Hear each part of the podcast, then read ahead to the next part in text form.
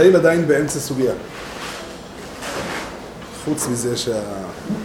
שלוח השנה הביא אותנו אה, סמוך ונראה בין המצרים. הגמרא כאן אומרת ככה, אותו, אותו תיה, אותו סוחר, אמר לרבא, תאך ולך מתי מדבר.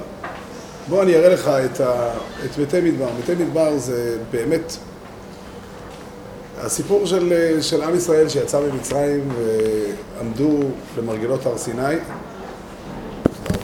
עמדו למרגלות הר סיני ושם הם חטאו את חטא המרגלים ונגזר עליהם למות במדבר. המשנה מסכת תענית אומרת שאחת ה... אחת הצרות, אחד הצרות שהראו ב... אחת הצרות שהראו בתשעה באב זה שנגזר על דור המדבר שלא ייכנסו לארץ בחטא המרגלים וכל אותו עם, כל אותו דור ש... שיצא ממצרים ועמד למרגלות הר סיני לא נכנס לארץ. אז אה, אומר לו אותו תאי, אני יכול להראות לך, אם אתה בא איתי למדבר, אז אתה, אני יכול להראות לך את אותם מתי מדבר. אז ל... הלכנו ביחד, ראינו אותם והם היו נראים כמו שיכורים, או יותר נכון כמו מבוסמים, וגנו הפרקיד שוכבים על גבם, כשהברכיים היו כלפי מעלה, זאת אומרת, אה, סוג כזה של קיפול של הרגל. לא, לא כולם, והיה בזקיפה בירקייד אחד מן היה אה, רגל של אחד מהם הייתה זקופה, והתאיה, הערבי הזה, הלך ב... עם הגמל שלו, כשהחרב שלו, הרומח כלפי מעלה, הוא עבר בלי לנגוע ב... זה התיאור. אחר כך כתוב כאן מה שדיברנו שבוע שעבר, שרבא ראה את הציציות שלהם והוא רצה לקחת משם את הציצית כדי, כדי לברר את הספקות שיש בבית המדרש בהלכות ציצית.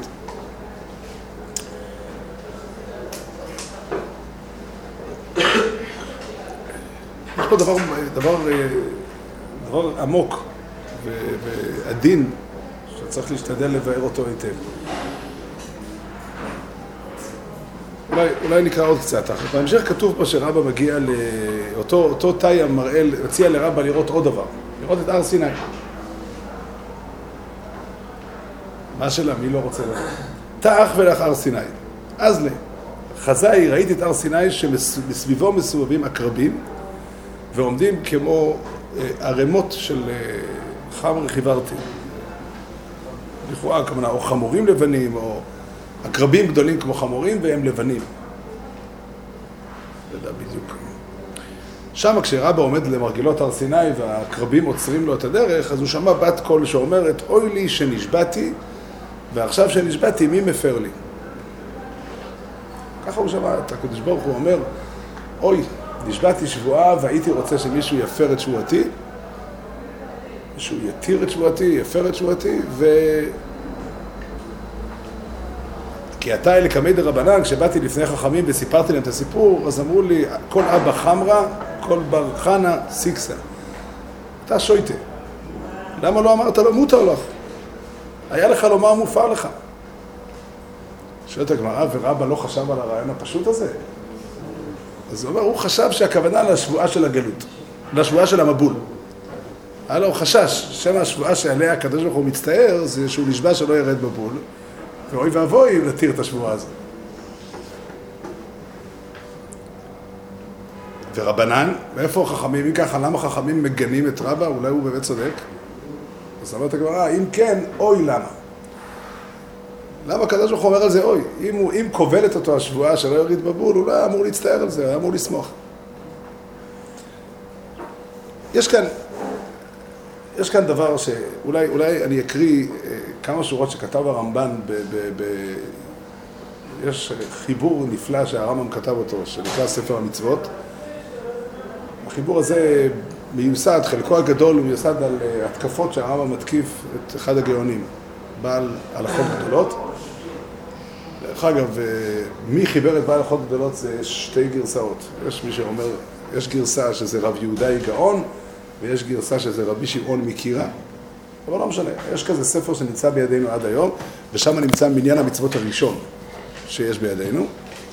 והרמב"ם בדרכו לסדר את ספר המצוות מתקיף אותו מאוד חזק. הרמב"ן באופן אה, עקבי, זה דרכו תמיד. הוא תמיד עסוק בלהגן על הקדמונים. גם את ספר מלחמות השם הוא כתב כדי להגן על הריף מהתקפות של בעל המאור. וגם את ההשגות הוא כותב במפורש, אחת המגמות, כיוון שהרמב"ם משווה את ה... משווה, שם את הבעד כטועה לגמרי, במקום אחד הוא כותב שהוא פשוט לא יודע לקרוא. אז הרמב"ן אומר, אסור, אסור, אסור להשאיר ככה את, את רבותינו. דרך אגב, גם כשהתקיפו את, הר, את הרמב"ם מאוד קשה, אז הרמב"ן גם לקח על עצמו ליישב את ההשגות על הרמב"ם. זה מהלך קבוע אצלו. במקום אחד, בספר שער הגמול, הוא מביא את שיטת הרמב"ם בעניין עולם הבא ותחיית המתים, ומקשה עליה מאוד, ושם הוא טורח, אולי, נראה לי, כמעט שתי דפים שלמים כדי לפרש את הדברים, איך הרמב"ם מסתדר איתם, איך ליישב את הגמרות, את הפסוקים וכולי, אבל אחר כך הוא אומר, אבל האמת, אל תהיה נפתה בדבריו, אל תתפתה. ודאי שהאמת היא לא כמו הרמב"ם. אז תשאל, אז למה אתה טורח כל כך? אז הרמב"ן עצמו אומר, מחובתנו אה, להבין שהרמב"ם לא סתם דיבר. יש פה מהלך, צריך לפרש אותו אפילו שזה לא נכון. על כל פנים, הרמב"ן כותב הקדמה להשגות שלו בספר המצוות, ושם הוא מסיים, שם הוא מסיים ככה, אחרי שהוא אומר שהוא כל הזמן, אני אנסה לעגן את הקדמונים, אז הוא אומר ככה, והנני אם חפצי וחשקי להיות לראשונים תלמיד, לקיים דבריהם ולהעמיד, לעשות אותם לצווארי רביד ועל ידי צמיד, ועוד uh, כמה דברי הקדמונים הם יפים בעיניי. וכולי, לא יהיה להם חמור נושא ספרים תמיד, בשום אופן לא. אבאר דרכם ואדע ערכם, אך כאשר לא יכילו רעיוניי, אדון לפניהם בקרקע, אשפוט למראה עיניי. ובהלכה ברורה לא אשא פנים לתורה. כי השם ייתן חוכמה בכל הזמנים ובכל הימים, לא ימנע טוב להולכים בתמיד. כתוב ברמב"ן פה דבר נפלא מאין כמוהו. וזה, אני רוצה באמת לדבר קצת על הסוגיה של האבלות על החורבן. מה, מה, מה היא אומרת? מה היא אומרת? עוד לא נכנסנו לגמרי בשערי האבלות הזה. אבל בכל אופן, מה... מה...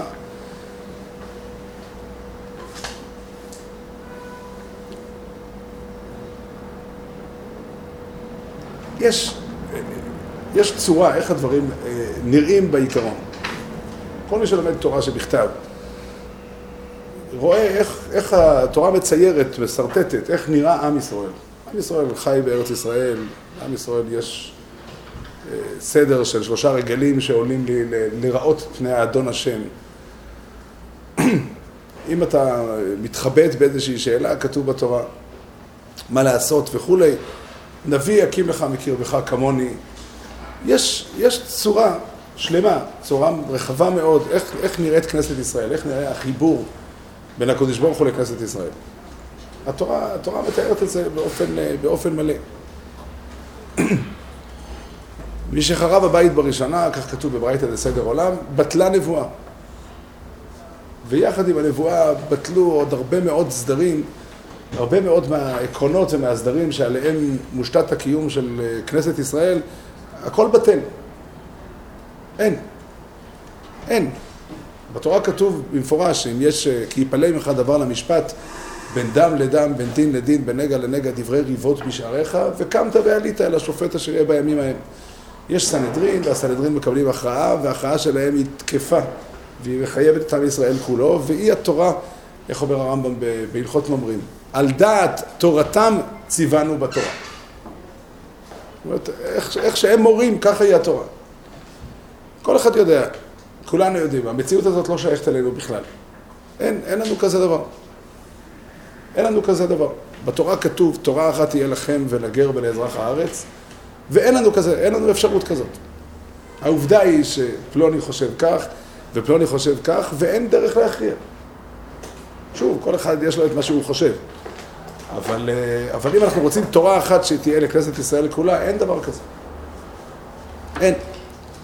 וזה הרבה מאוד מאוד uh, מהעקרונות, מהיסודות, מהתפיסות שכנסת ישראל צריכה להיראות עליהן, נעלמו לנו.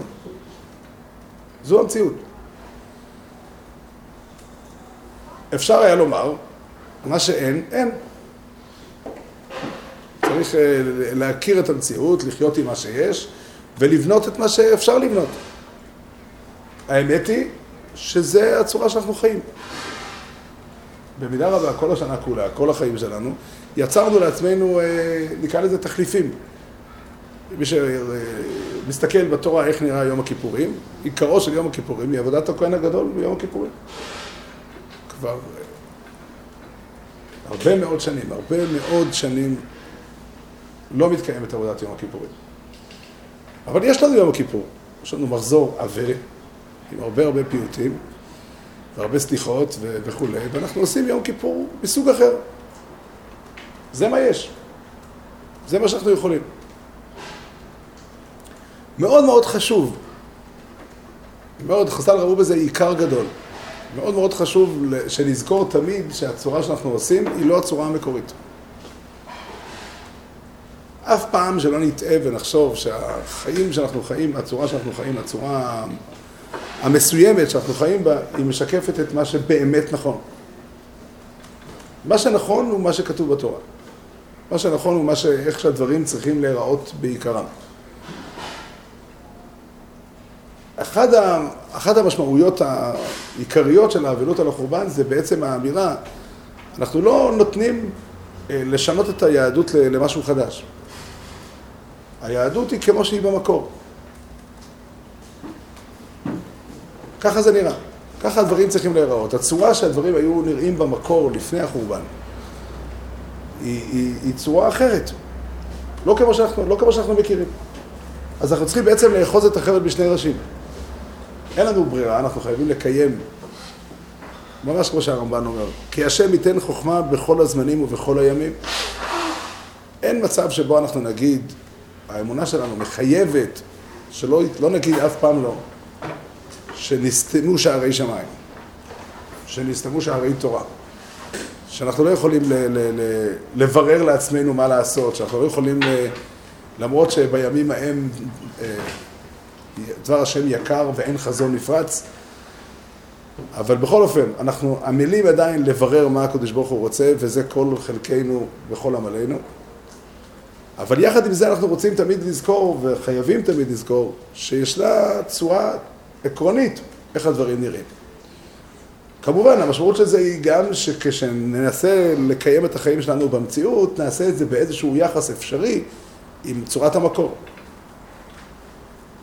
התנועה על הציר הזה היא עצם החיים שלנו בגלות. עצם החיים שלנו בגלות זה להחזיק את החבל בשני ראשים. לומר בתפילת מוסף, כל חג, שהסדר המקורי היינו צריכים לעלות, לעלות לעלייה לרגל ונעלה ונראה ונשתחווה לפניך בשלוש פעמי רגלינו ויחד עם זה להישאר במקומות שאנחנו נמצאים בהם ולנהוג אולי אפילו יום טוב שני של גלויות. זאת אומרת, השילוב של שני הצדדים זה אומר מהו המקור, לדעת שהמקור איננו איתנו ויחד עם זה האמונה שלנו מספיק חזקה בשביל לדעת שהקדוש ברוך הוא נמצא איתנו ואף על פי שגלו ירדה שכינה עמהם לבבל, ועדיין הקדוש ברוך הוא יושב בתוכנו, אלוהים ניצב בעדת אל בקרב אלוהים ישפוט, ואנחנו דנים ולומדים תורה ומתפללים להשם ומקיימים את התורה בחיים שלנו. שני הצדדים האלה הם, הם אולי אפשר לומר מהמלאכות הקשות שבמקדש. טבעו של אדם שהוא קל יחסית לאחוז בצד אחד של החבל. קל. קל לומר שזהו, זה המציאות. לאהוב את המציאות שאנחנו חיים בה, להתאהב בה, הייתי אומר.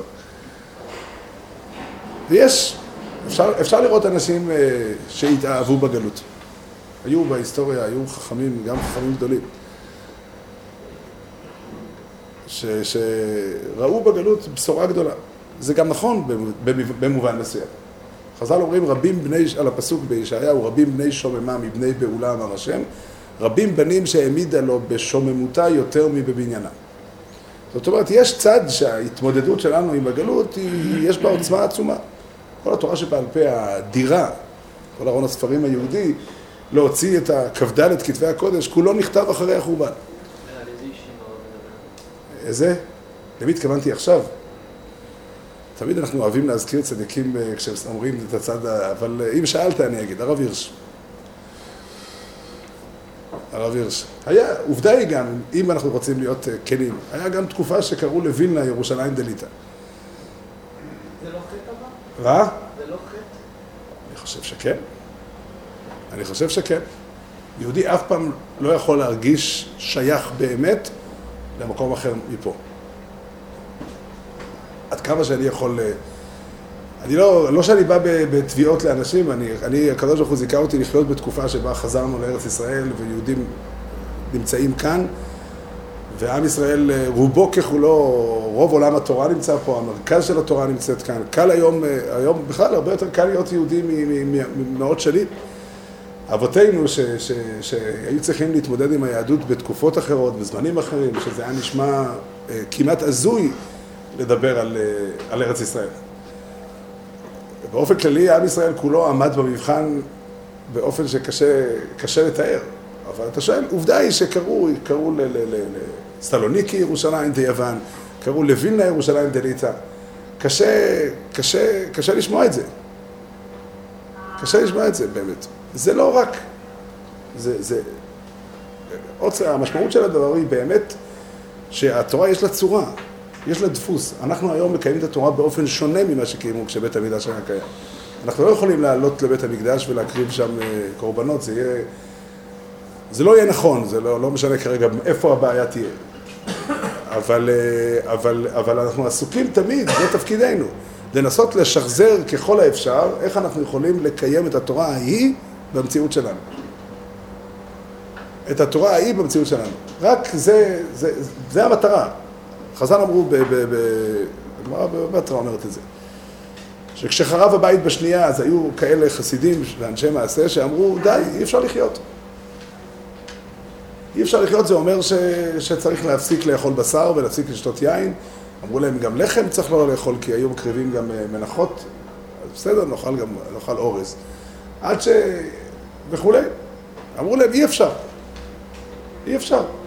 זה לא נכון. התורה מצווה אותנו, כי השם ייתן חוכמה בכל הימים ובכל הזמנים, לא ימנע טוב להולכים בתמים.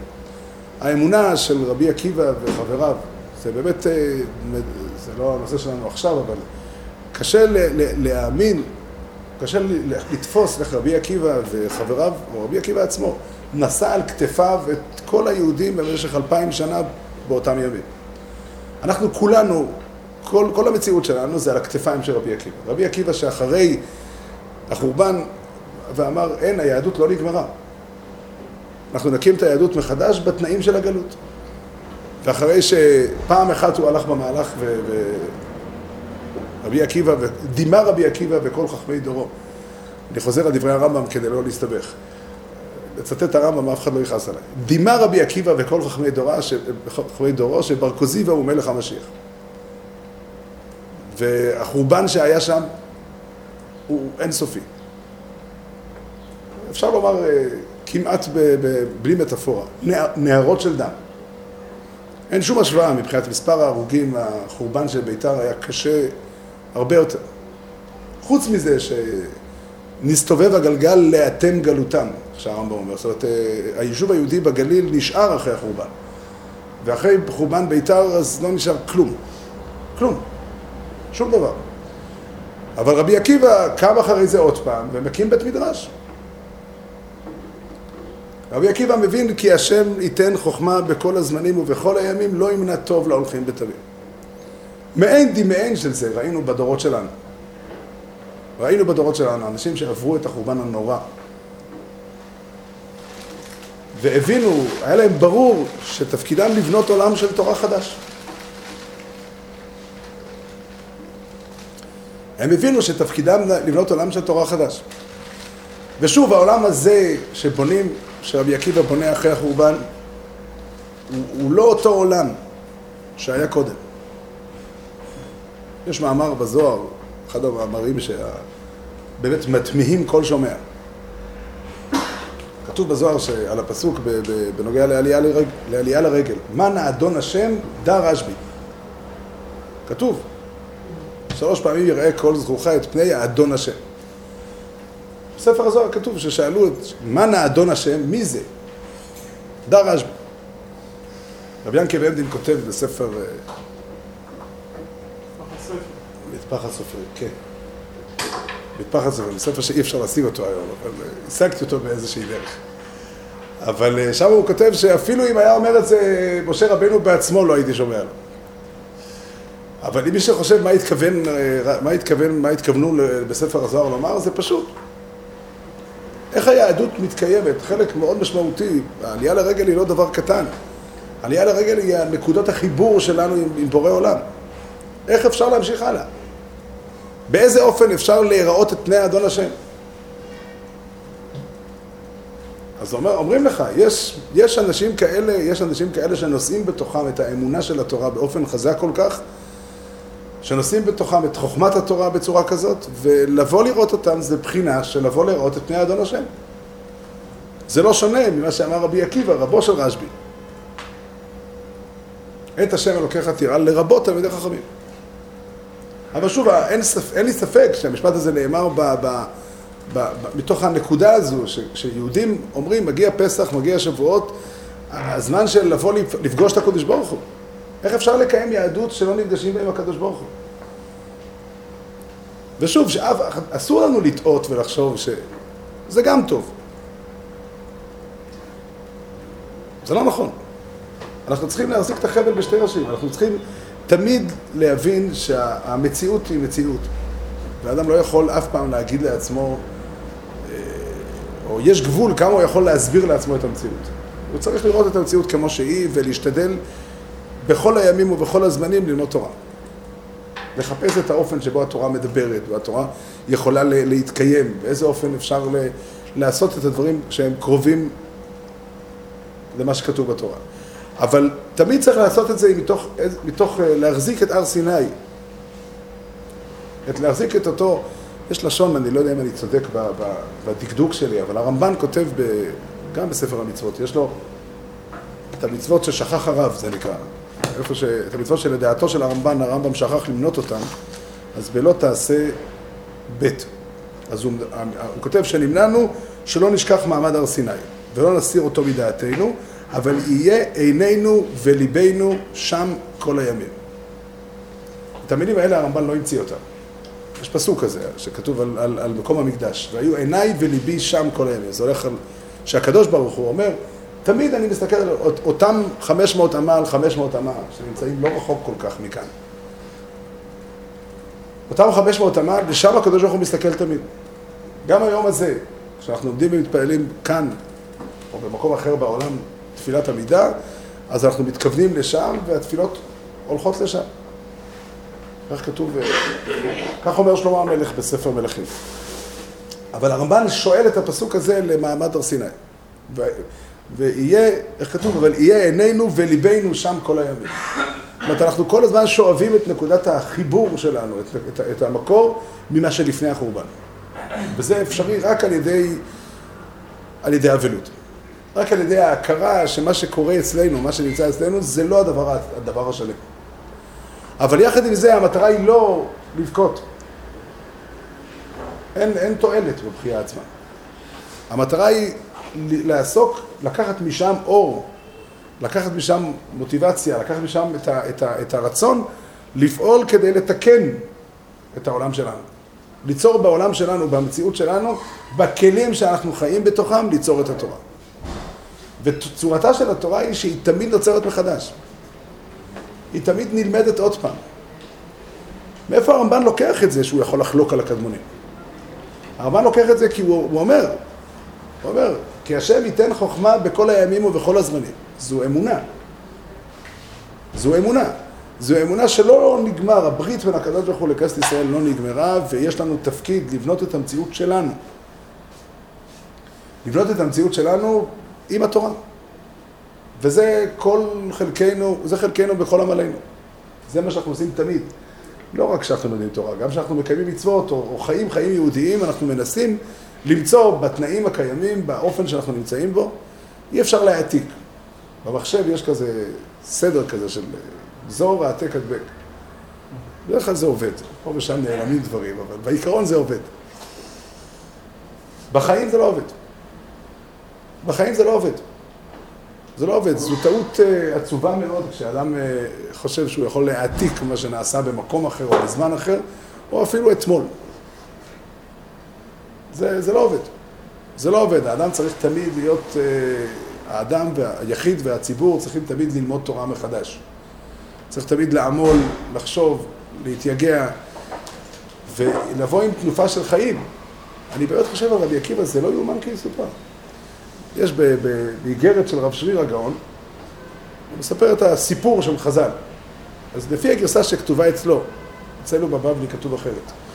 אז התלמידי רבי עקיבא שמתו, הם לא מתו במגפה, כמו שכתוב בגמרא ביבמות, אלא הם מתו במרד של בר כוזיבא. זאת אומרת, רבי עקיבא יצא למלחמה, וכל ה, כל הישיבה שלו, 24 אלף תלמידים, מדובר על עולם חדש, עולם שלם של תורה. כולו נחרב. מה עושה בן אדם שלקח חלק, לקח אחריות על מהלך כזה שהסתיים בכזה טרגדיה, בכזה אסון? מה עושה אדם למחרת בבוקר? מישהו מוכן לדמיין את, ה, את, ה, את, ה, את התחושה של בן אדם? גם אם הייתי עומד מהצד נראה לי שהייתי... איך אפשר להמשיך? והיה העולם שמם. עד שהלך רבי עקיבא אצל רבותינו שבדרום והעמיד תורה חדשה.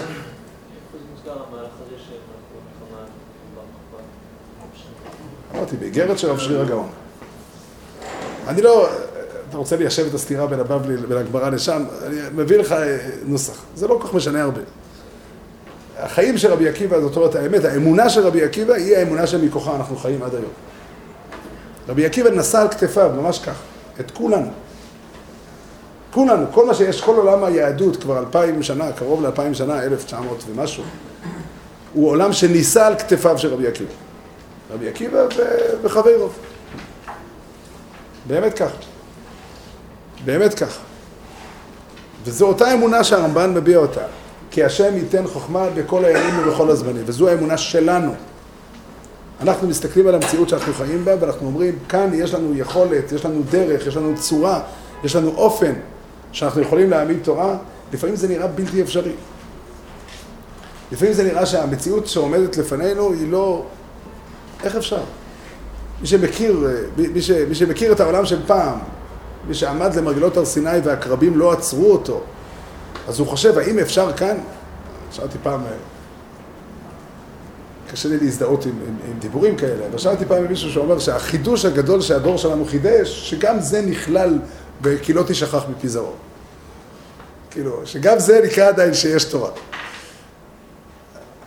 מי שמסתכל על העולם של פעם, כך כתוב בנביא כתוב, שאותם זקנים שהיו בבית ראשון, כשהם ראו את הבית השני, הם בכו. ואף על פי כן, הודה וזיווה ותפארתה של תורה לא ניתנו אלא בבית השני. ציטטתי לשון שמופיע בפרקי חלות. והרבה הרבה מרבותינו העתיקו את זה. זאת אומרת, האופן, התורה שלנו היא תורה אחרת. היא התורה שלנו, היא התורה שאנחנו חיים בה. והתורה הולכת ומשתנה מדור לדור. היא נראית אחרת. כל מי שפותח ספרים שנכתבו בארצות אחרות או בתקופות אחרות רואה את זה. הקושיות שתוספות שואל הן אחרות מהקושיות שהרמב"ן שואל. לפעמים אתה יכול במקומות, בסוגיות מסוימות אתה יכול לראות שזו אותה קושייה בעצם, אבל השפה וה, והמהלך המחשבה הוא שונה. אנשים אחרים, אנשים חיים בארץ אחרת, הם אנשים אחרים. וגם באותו בסמדרה, שאני זה אחד ואתה זה מישהו אחר. וכל אחד ואחד מאיתנו, התורה פונה אליו. אני אוסיף, כי השם ייתן חוכמה בכל הימים ובכל הזמנים ולכל האנשים. כל אחד ואחד זכאי, והוא מחויב לבוא ללמוד תורה. שוב, זה לא... ללמוד תורה זה, זה, זה, זה באמת אה, פרויקט. זה באמת פרויקט. זה פירושו, בוא תיקח חלק במלאכה הגדולה להעמיד את העולם, לתקן עולם במלכות שקי. לברר באמת מה הקדוש ברוך הוא רוצה, איך, צריך, איך צריכה להיראות, איך צריכים החיים היהודיים שלנו להיראות. כל אחד ואחד מאיתנו, כל אחד ואחד מאיתנו מחויב בדבר הזה ויש לו את היכולת לתרום. יש לו את היכולת ל- ל- ל- להשפיע. ואם מישהו מרגיש שהמציאות היא רחוקה או קשה, זה סיבה רק לדבר אחד. עוד יותר להידבק בתורה ועוד יותר לעמול בתורה. ולעמול בתורה הכוונה היא להתבונן ברצינות, מה, יכול להיות, מה יכולה להיות הדרך שבה אנחנו יכולים להביא את דבר השם למציאות שלנו. את דבר השם למציאות שלנו. זה כל, כל ענייננו. זה כל ענייננו. ושוב, הר סיני בעצמו, אפשר לבוא לשם, לראות אותו מוקף בעקרבים לבנים. לא, אין אפשרות לגשת. אין אפשרות לגשת. אנשי מתי מדבר, מתי מדבר, הם באמת נראים פנטסטיים.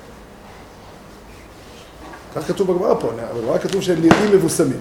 ודמי כמאן וסבב. להם טוב לגמרי. לא יודע איך הם הרגישו בחייהם כשהם הלכו למות.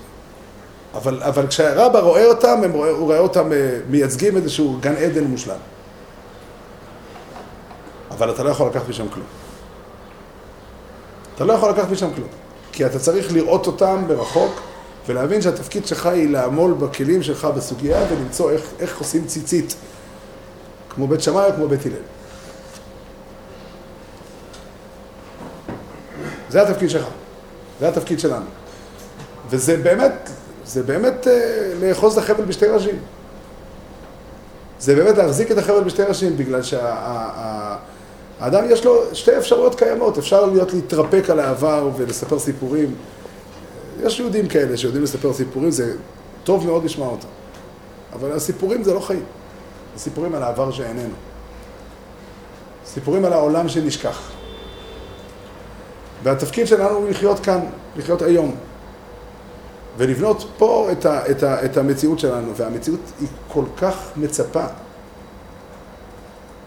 המציאות שלנו היא שנדרש מאיתנו כל כך הרבה עמל כדי ללבן את הסוגיה איך חיים היום.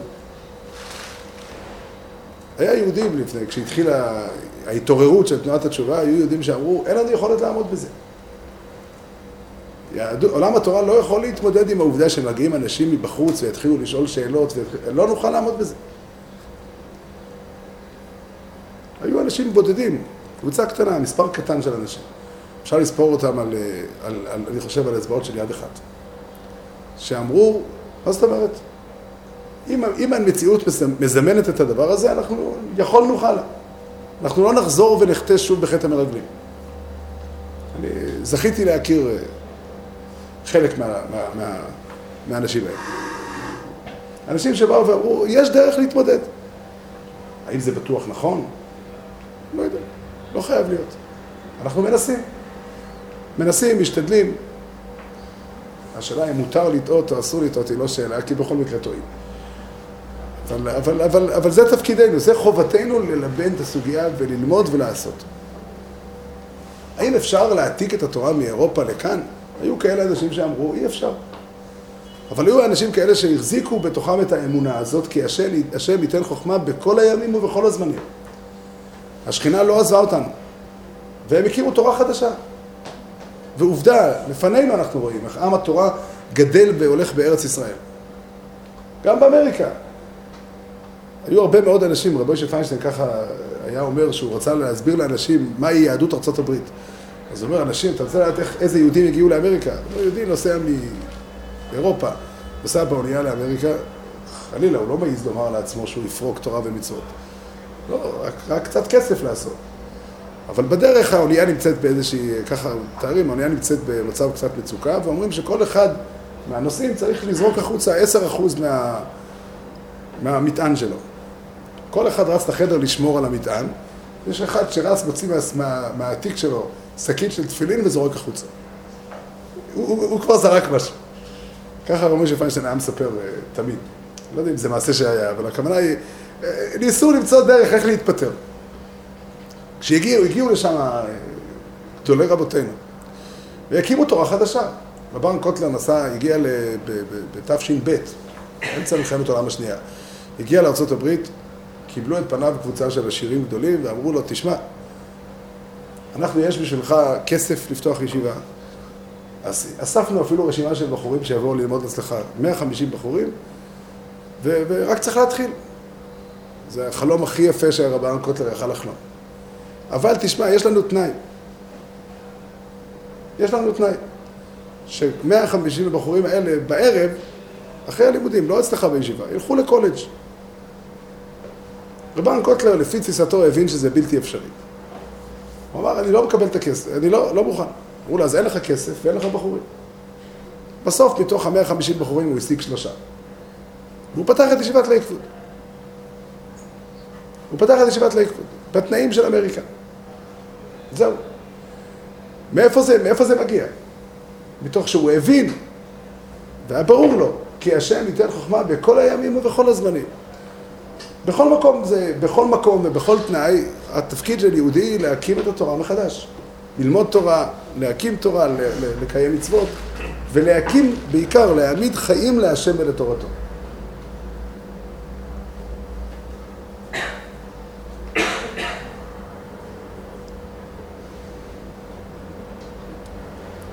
כתוב פה בגמרא שרבי שומע קול,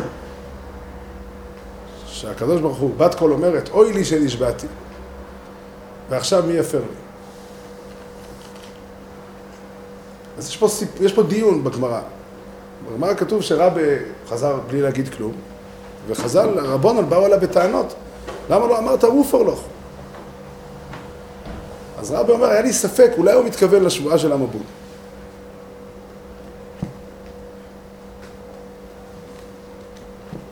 ישנה הנחה אחת שהיא אה, צריכה להיות כנראה ברורה. ישנה הנחה אחת שהיא צריכה להיות ברורה לחלוטין. וככל שהיא תהיה יותר ברורה, היא תהיה יותר, אה, היא תיתן לנו את האפשרות להתמודד. ההנחה הזו שעל השבועה של המבול, הקדוש ברוך הוא לא אומר אוי. את אותו הבדל תהומי בין השבועה שהקדוש ברוך הוא נשבע שלא ירד מבול, לשבועה שהוא נשבע שהוא לא יגאל את עם ישראל לפני הזמן. זאת ההבנה של רצונו של הקדוש ברוך הוא להיטיב, ושיש הבדל תהומי בין מידת הדין למידת הרחמים. שמידת הרחמים נקראת בשם הוויה, ומידת הדין אף פעם לא נקראת בשם הזה. זו הבנה שהיא צריכה להיות ההנחת יסוד. זאת אומרת, רבי עקיבא נמצא במציאות של חורבן מוחלט. כנ"ל גם אותם יהודים שבאו לכאן, באו, באו לארץ אחרי מלחמת העולם השנייה. זה באמת, אה, ככה אמרו שאחד היה יהודי, ב, ב, יהודי שבא מאירופה ובא לבדו, הייתה לו משפחה שם, בא לבדו לארץ והוא מצא, מצא לעצמו אכסניה באחד החדרים בישיבת פונביץ'. אדם מבוגר. יום אחד הוא ניגש לרבי פונביץ' ואמר, תגיד לי, איך אתה יכול לשרוד?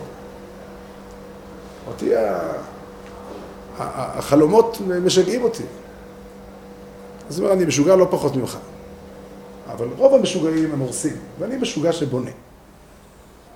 יש, יש אופן כזה. זאת אומרת, התפיסה של האנשים האלה, הם ממש... אה, אולי, אולי אני אספר עוד סיפור. אני, הרבי מקלויזנבורג, זה, זה, לקחו אותו, לקחו אותו במה שנקרא רכבת המוות. לקחו אותה מאושוויץ, זה היה כשהגרמנים כבר הרגישו שקלטה אליהם הרעה. אז הם לקחו את כל, ניסו לקחת את כל מי שהיה באושוויץ, לקחת אותו אל פנימה לתוך גרמניה. באמצע הדרך הרכבת עוצרת כי הצבא האמריקאי תפס אותם. ואז האמריקאים מוציאים את כל היהודים מהרכבת ונותנים להם מים לשתות. מישהו יכול לתאר את הסיטואציה? מה עובר לבן אדם בראש כשהוא הופך ב, ב, ברגע כממרה, מאדם שאין לו זכות קיום בכלל, לאדם שבאופן תיאורטי רוצים לעשות לו את הכל הכי טוב. עשר דקות אחרי שהרכבת עצרה ואנשים ירדו החוצה, הרבי מקלויזבורג נעמד על אבן גדולה, והוא נותן דרשה. יהודים, עד היום היינו בתנאים שאי אפשר היה לשמור כשרות, אי אפשר היה לשמור שבת. היום אנחנו בני חורים, צריכים לחזור לקודש ברוך הוא. זה, מבחינתי זה, זה, איך אומרים, לית איניש על יבשתא, זה לא, או לית דן ברנש, זה לא אנושי.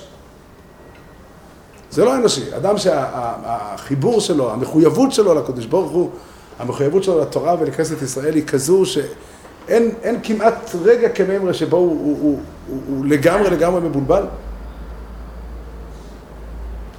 וכאלה היו, מי שהקים את כל היהדות החדשה, את כל היהדות שאנחנו מכירים אותה היום, זה אותם עשרים אנשים. עשרים אנשים. עשרים אנשים אה, שחלקם היו, היה מותר להם לשכב במיטה כל ימיהם ולבכות. חלקם היו, באו ממקומות אחרים והם לא סבלו כל כך, אבל גם לא היה לזה שום, אה, זכור לטוב אותו האיש, הרב עובדיה יוסף שמו. היה אדם צעיר אז, אבל הוא הלך מבית לבית. מבית לבית. פשוט כך, מבית לבית הוא הלך ולקחת ילדים למוסדות חינוך תורניים. סיפר לי יהודי, היום הוא אחד ה... היום אני לא יודע, דיברתי איתו כשהרב עובדיה עוד היה חי, אז הוא אמר לי, אני היום אחד המתנגדים הגדולים של הרב עובדיה. אבל הוא, כשאני הייתי ילד, אז אבא שלי, הרב עובדיה הגיע לבית של אבא שלי. ולא נעים לומר, אבל אבא ואימא אמרו לרב שהם לא יכולים עכשיו לדבר כי יש עכשיו סרט בטלוויזיה. אז הרב אומר, לא נורא, אני אשב בצד ויחכה, תנו לי כיסא, הוא הוציא ספר, והוא ישב שם, לא יודע כמה זמן הוא חיכה. כשנגמר הסרט הם התפנו אליו, נתנו לו כוס שתייה ודיברו איתם, והוא סיכם איתם שהילד ילך ללמוד ב... בישיבה. עובדיה אדם צעיר, הוא לא, הוא, לא, הוא, לא, הוא לא עבר את השואה, אבל, אבל מאיפה יש לבן אדם את הרצון? הוא הולך לבנות את כנסת ישראל. הוא הולך לבנות את כנסת ישראל. אם יש היום יהדות, זה בזכות האנשים האלה. כי השם ייתן חוכמה בכל הימים ובכל הזמנים. אף פעם לא לומר, אי אפשר. שוב, לא כל אחד צריך אה, להביא ילדים לחדר, אחד צריך לעשות את זה, ואחד צריך פשוט לשבת וללמוד את הסוגיה ולהבין, לנסות לחשוב איך הוא מקיים את מערכת היחסים שלו עם ההורים שלו. זה גם אותה שאלה בעצם. באיזה אופן מביאים את דבר השם למציאות שאנחנו חיים בה היום? ושוב, אם אני יודע, אם אני לוקח את ההנחה הבסיסית הזו, שהקדוש ברוך הוא על השבועה של המבול לא אומר אוי, אין רצונו יתברך אלא להתקרב אלינו. לפעמים זה סותר את המציאות לגמרי. אבל זו התפיסה שמכוחה אנחנו מקיימים את היהדות תמיד, ו- וזה צורת החיים שלנו. זה האופן שבו אנחנו יכולים לקיים את התורה היום, וכך אנחנו עושים. אנחנו לא רק, לא רק אומרים איך צריכים לעשות, אלא עם ישראל מראה במציאות. זה סיפור שסיפרתי אותו כבר פה, אולי, נראה לי פעם אחת. ככה שמעתי, אני לא יודע, לא, לא, לא יודע את זה ממקום מוסמך, אבל החפץ חיים נסע פעם ב... ב... נסע בדרך, הגיעו לאיזה מקום, עברו על יד איזה עיירה, והגיע זמן תפילת מנחה. אז הוא ביקש להיכנס פנימה לזה, להתפלל מנחה. לא היה שם בניין, הוא נעמד והתפלל ביחידות בבית הכנסת שם. הוא מסיים את התפילה, אז איזו אישה בעזרת נשים אומרת, בערך את המשפטים, את המילים האלה, ריבונו של עולם, זה שאנחנו היינו חכמים שבחרנו בך, זה פשיטה. אבל גם אתה לא היית טיפש שבחרת בנו. וחפץ חיים שומע את זה, אומר, והאישה הזאת היא גם לא טיפשה. אני חושב שכנסת ישראל הראתה באופן נפלא איך היא דבקה בקודש ברוך הוא. עברנו את זה. השם ייתן לנו כוח להמשיך הלאה ו- ו- ולהגיע עד לשלב של... אה, שנוכל להיכנס לירושלים. אבל, אה, אבל עברנו דרך ארוכה מאוד והצלחנו להביא את התורה עד לכאן. ואנחנו יכולים היום, היום בתפקיד שלנו שוב שוב פעם, להבין שהמציאות שאנחנו חיים בה היא אף פעם לא המציאות שחיו בה אתמול. תמיד צריך ללמוד עוד פעם, צריך לחשוב עוד פעם על המציאות ולראות מי, איזה שאלות בהלכה מזמן לנו, מזמנים לנו התנאים הכלכליים של היום, ועד איזה שאלות אה, אמוניות המציאות מספקת.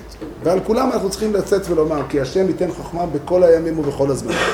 לא ימנע טוב להולכים בתמיד.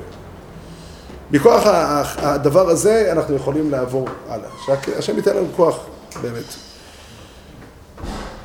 תמיד תמיד ללמוד תורה ולהידבק בהשם.